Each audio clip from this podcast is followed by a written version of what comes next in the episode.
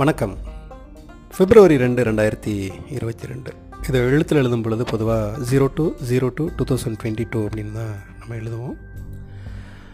இன்றைக்கி காலையிலிருந்தே இந்த தேதியை குறிப்பிட்டு இது ஒரு ஆச்சரியமான நாள், திரும்ப கிடைக்கவே கிடைக்காத நாள் அப்படின்னு சொல்லி ஒரு பக்கமும், இன்னொரு பக்கம் இதை மிகைப்படுத்துவதை கிண்டல் செய்யக்கூடிய விதமாக இன்னொரு பக்கமும் காலையிலேருந்து நம்ம நிறைய சமூக வலைதளங்களில் பார்த்துட்டே இருக்க முடியுது. அப்போ 02/02/2022 ஏன் சிலருக்கு முக்கியத்துவமான நாளாக தெரியுது அப்படின்னு கேட்டால் ஒன்றும் இல்லை, அதில் 02 இந்த ரெண்டு நம்பர் தான் இருக்குது. 02/02.22 அந்த ரெண்டு இலக்கத்தில் நம்ம ஆண்டு எழுதும் பொழுது அது நமக்கு அப்படி தரணும். இது இந்த மில்லேனியம் ஆரம்பித்ததுக்கு பிறகு 2001 அதை பார்க்க ஆரம்பித்தோம்.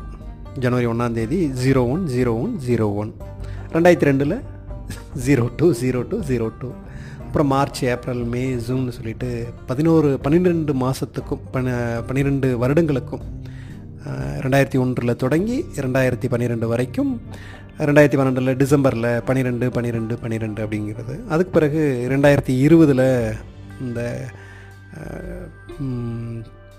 பிப்ரவரி வந்தோன்னையுமே 02/02/2020 அப்படின்னு பார்த்தோம். அப்புறம் 20/02/2020 அப்படின்லாம் பார்த்தோம்.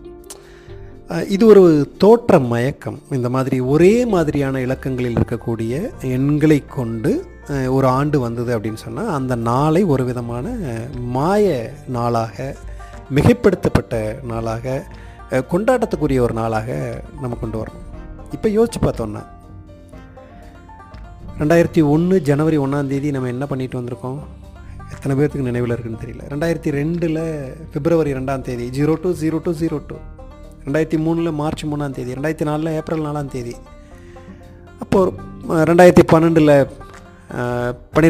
12 என்ன பண்ணோம் அப்படின்னு எதுவுமே நமக்கு பெரும்பாலும் நினைவில் இருக்காது. அப்போது எது நம் வாழ்நாள் முழுவதும் ஒரு தேதியுடன் பயணிக்கிறது அப்படின்னு பார்த்தோம்னா, இந்த மாதிரி ஒத்த இலக்கங்களில் வரக்கூடிய எண்களை கொண்டு கட்டமைக்கப்படக்கூடிய ஒரு நாள் அப்படிங்கிறது கிடையவே கிடையாது. இது மறந்துடுவோம்.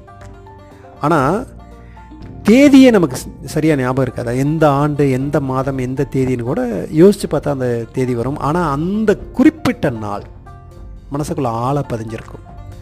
அந்த ஒரு நாளில் மிகப்பெரிய ஒரு முடிவு எடுத்திருப்போம், மிகப்பெரிய ஒரு மகிழ்ச்சியை சந்திச்சிருப்போம், மிகப்பெரிய ஒரு ஆச்சரியம் நமக்கு உருவாகியிருக்கும், மிகப்பெரிய ஒரு மாறுதல் நிகழ்ந்திருக்கும். அது எந்த தேதின்னு கூட நமக்கு தெரியாது, அது திட்டமிட்டதாகவும் கூட இருக்காது.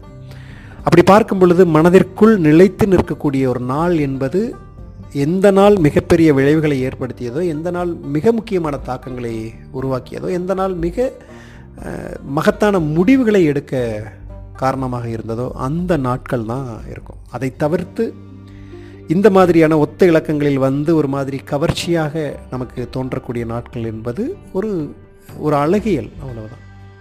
அந்த நாட்களில் ஏதாவது மற்ற நாட்களில் நிகழ்ந்தது போலவே ஒரு ஒத்த இலக்கங்களில் வராத தேதியில் அமைஞ்ச ஒரு நாளில் என்னமோ நிகழ்ந்த மாதிரி ஏதாவது நிகழ்ந்திருந்தால் எதிர்காலத்தில் நம்ம சொல்லுவோம் 2022 February 2 அந்த தேதி கூட எனக்கு நல்லா ஞாபகம் இருக்குது, 02/02/2022 அப்படின்னு சொல்லி வந்தது அப்படின்னு சொல்லி ஒரு நினைவில் தங்கக்கூடியதாக இருக்கும். அது தவிர்த்து ஒத்த இலக்கங்கள் வரக்கூடிய நாட்கள் எந்த மேஜிக்கையும் செய்யாது.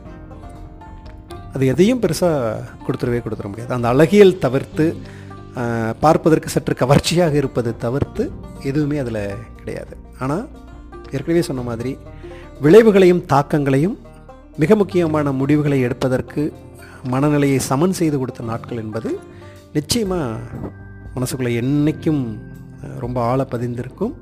சில வேளைகள் அந்த தேதி மறந்து போயிருந்தாலும் கூட யோசித்து அது எந்த மாதம், அதுக்கு முன்னால் பின்னால் என்ன நடந்தது, இந்த தேதியில் அது நடந்ததையா அப்படின்னு சொல்லி நினைவில் மீட்டெடுக்கக்கூடியதாக இருக்கும். இலக்கங்களில் தேதிகளில் ஒன்றுமில்லை, அந்த விளைவுகளில் தாக்கங்களில் தான் எல்லாமும் இருக்கின்றது. நான் ஈரோடு கதிர்.